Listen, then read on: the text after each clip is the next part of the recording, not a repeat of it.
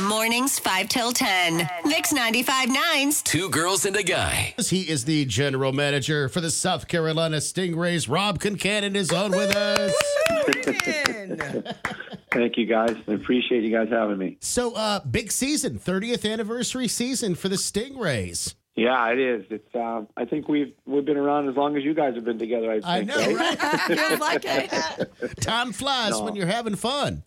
Yeah, longest tenured team in the ECHL. We're expecting a big year, a big crowd on Saturday night. So um, yeah, we're really excited about you know uh, starting the year tomorrow, uh, Saturday night here at home against the Norfolk Admirals. You guys play at the uh, Coliseum every year. With it being the 30th anniversary, uh, you know, season, are there any like uh, standout players this year that'll be new to the roster that you want to highlight, uh, like for us to look out for? Like these are going to be the big players. Um, they're going to make major moves for you. well, we get a, yeah, we got a lot of new players. I mean, there's a lot of turnover in the ECHL. You know, being uh, affiliated with the AHL and the NHL, there's a lot of movement. Andrew Cherniwchan's back for his 11th season. Wow. Uh, Justin Florek's back for his third year. Uh, on the defense, we have a new um, big defenseman, Evan Wardley.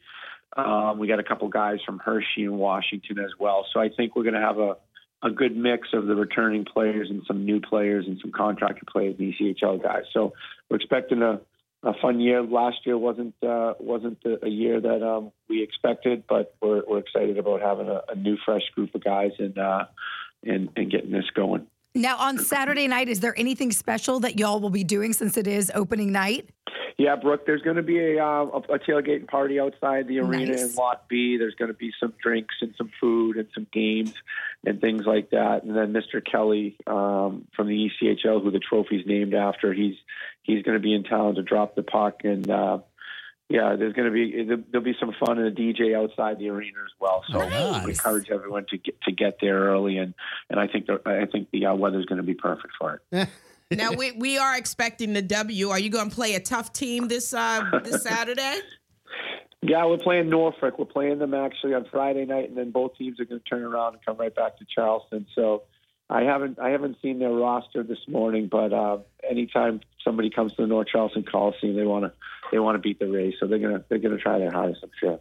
Rob, um, what makes you unique as a as a general manager? I've always thought is that you came up through the system as a player yourself. Was there is there ever a time in these past you know thirty years or since you've you know had your tenure there at uh, as as general manager where you like really wished you could like lace up the skates and get out there and and and just one more time just uh just see, go for the goal. Some so, sometimes when I'm sitting in the stands, but then I remind myself I'm 51. But I mean, I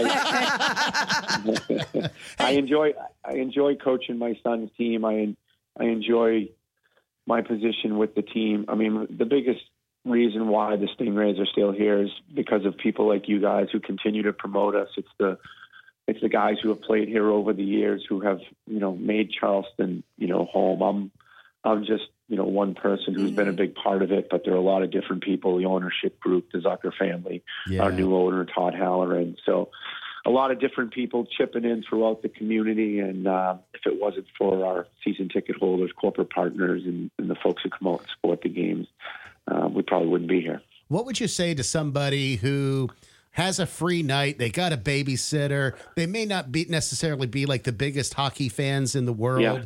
but still they're looking for something to do. Like, what would be your invite to them? You know, you don't have to be a hardcore hockey fan mm-hmm. to go to a Stingrays game because it's so much more than that. Yeah, I mean, and that's what we've learned over the years here. That you know, I'm I'm probably the biggest hockey fan in the world, but what we've learned early on in this is a lot of the people in the Charleston community who come to the games, they may not be coming because it's hockey. So when we do our pink in the rink nights, our military appreciation nights, or some of our you know fun promo nights that benefit a cause or an organization here in the Charleston community, I think that's where you see the support. And then once they get to the arena they see how fast the game is. They see a fight or a hit or a goal, and the horn goes off and all that other stuff. I think most people want to come back. As somebody who's played hockey his whole life, I can tell you it is tough watching it on TV. So we would definitely encourage folks to look at our promo calendar, pick a game or two, and come on out to the arena, and, and I'm sure they'll have a great time. I've always wanted to ask a hockey player or a former hockey player, do you have all your teeth? Tanya, all my teeth are all my teeth are real because I used to get chased around and I would skate away as fast as I could. there you go.